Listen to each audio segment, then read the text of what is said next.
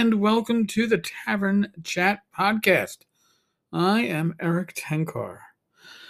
So, we are on January 2nd, 2021. We've left 2020 behind with a good fuck you in the rearview mirror, right? It's the weekend and I am going to try for hmm, 2021 at least, initially uh, I'm going to try to do some uh, AD&D 1E uh, episodes. People tend to like those. I'm looking at the DMG from 1E. And I am looking at the preface. And, of course, there we go. And I'm going to jump down a couple paragraphs to where Gary starts going into some details returning again to the framework aspect of Advanced Dungeons and Dragons, what is aimed at is a universe into which similar campaigns and parallel worlds can be placed. With certain uniformity of systems and laws, players will be able to move from one campaign to another.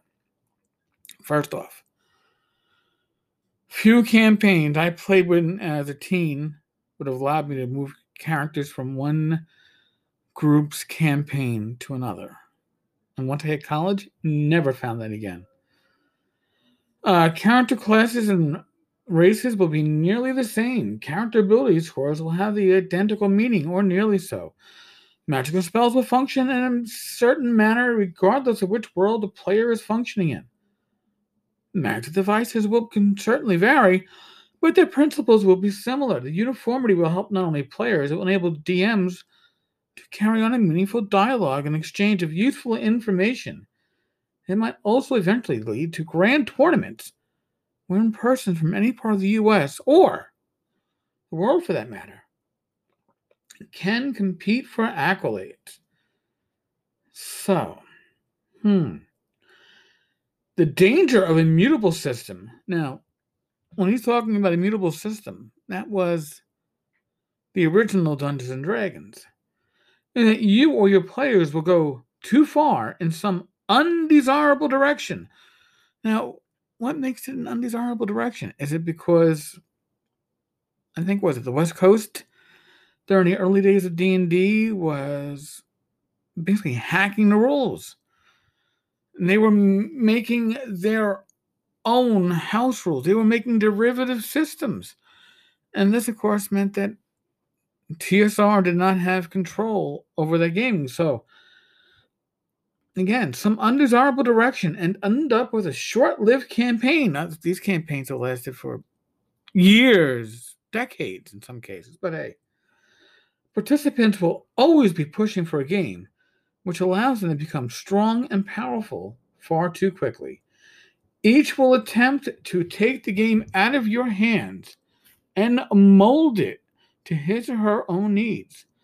To satisfy this natural desire is to issue a death warrant to a campaign, for it will be either be a one player affair or the players will desert in mass for something more challenging and equitable.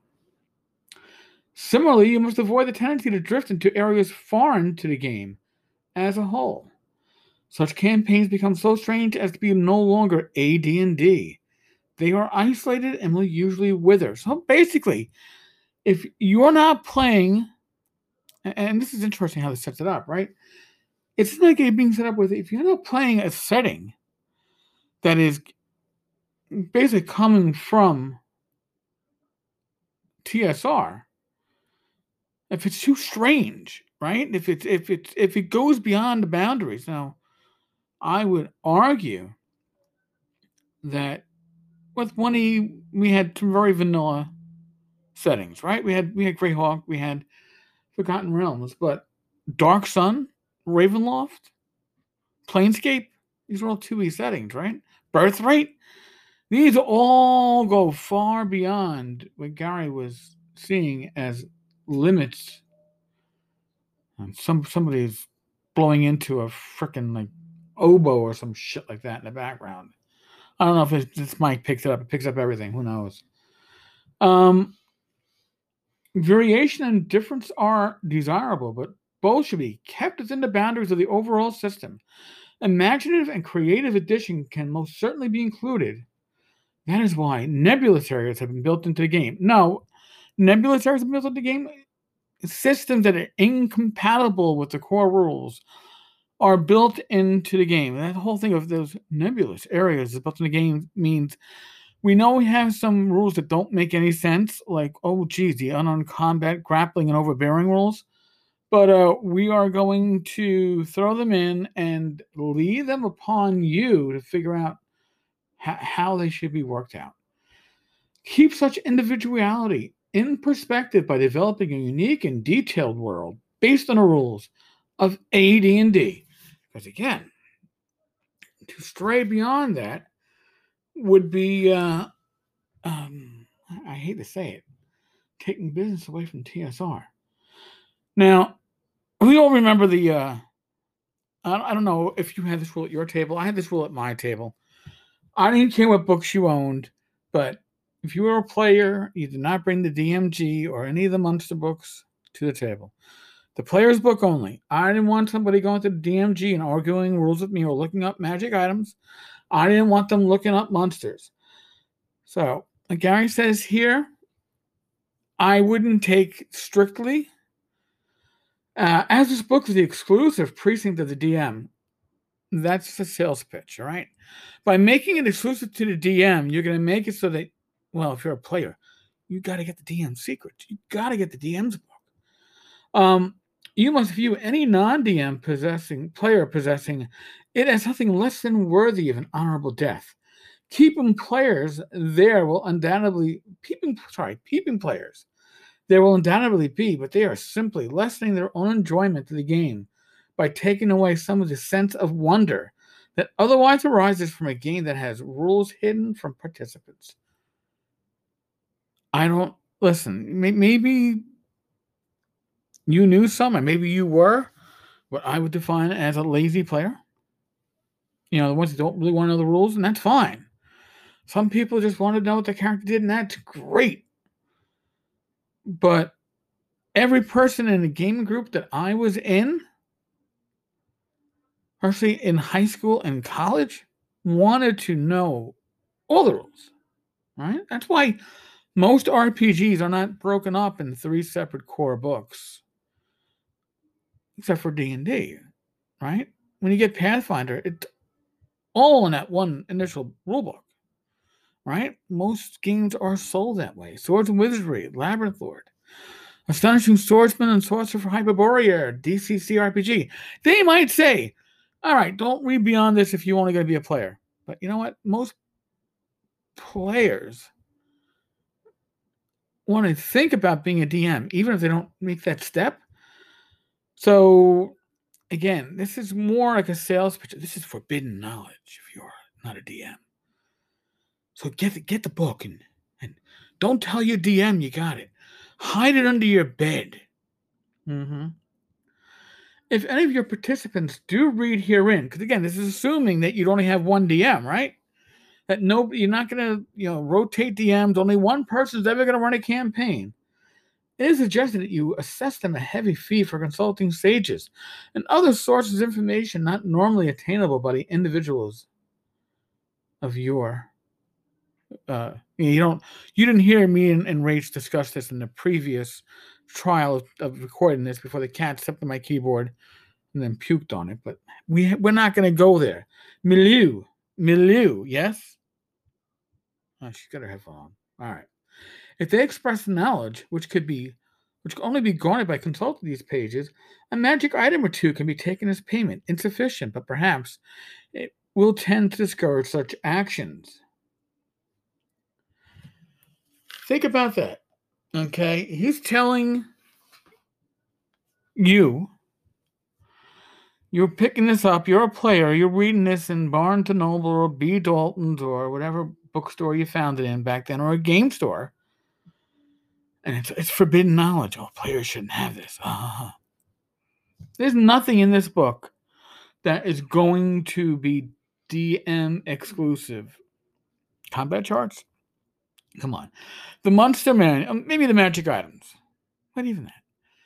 The Monster Manual has more information that should be uh, DM exclusive. But again, the assumption here is that your own, your group's only ever going to have one DM. That is not how it works. And what about when that DM wants to play as a player? Then what? You're going to assess him uh, loss of his first couple of magic items because he retained information? It doesn't work that way. It doesn't work that way. I got more from the DMG. I might cover tomorrow. The first couple of pages is just it, it sets the tone. Remember, the DMG, the AD&D 1E rules in general, were meant to give a uniform set of rules after D&D was written in a way that allowed multiple interpretations or a lot of house ruling to make it work. So AD&D was supposed to do away with that. And here's what I learned when I went and I played AD&D at Gen Con years later. Even though you were supposed, and it was in a tournament game where I actually got a prize of like, I don't know, five or ten dollars to the uh, order dungeon hobby shop. I played under different DMs in different parts of this tourney, and everybody ran it differently. In initiative, differently. Worrying about exact order in the in the party, different. So, think about that. Think about that. G- Gary's goals were gone before they even started. And as we've all heard the stories, Gary never really ran the rules as written either. So, something to think about. Folks, um, Fridays, every second and fourth Friday of the month, which I guess would mean this coming Friday, uh, Joe the Lawyer and I will be doing Iron Rations over on youtube.com backward slash Erik Tenkar, E R I K T E N K A R. I'd really appreciate it if folks that are listening to this podcast, if you ever, if you have a YouTube account, just subscribe, please, because Bad Mike and I from North Texas do a live stream every Wednesday night. Joe and I are going to be doing every second and fourth Friday. And Glenn Hallstrom, Old Man Grognard, you might know him from Thaco's Hammer podcast, amongst other things. We will be doing um, the first and third Fridays of the month for our own live stream all over at youtube.com backward slash Erik Tenkar. Um, on all these shows, we really appreciate live feedback, questions. We try to get to everybody who comments. Um, and then it gets shared here on the podcast. So it's a win-win for everybody. But the more live viewers, the more unique your content's going to be. Yes, it's becoming a bit like a, a broadcast network. Oh my God, uh, of, of of the tavern. Fun times, fun stuff, folks. We are still in the midst of the world of the pandemic. It is only the 2nd of January. Please take common sense actions to keep yourself, your loved ones, your family, your friends, your community healthy and safe. Be safe, be well. God bless. Roll those dice and roll them well. And God willing, and knock on wood, I will talk with you all tomorrow. Later, folks.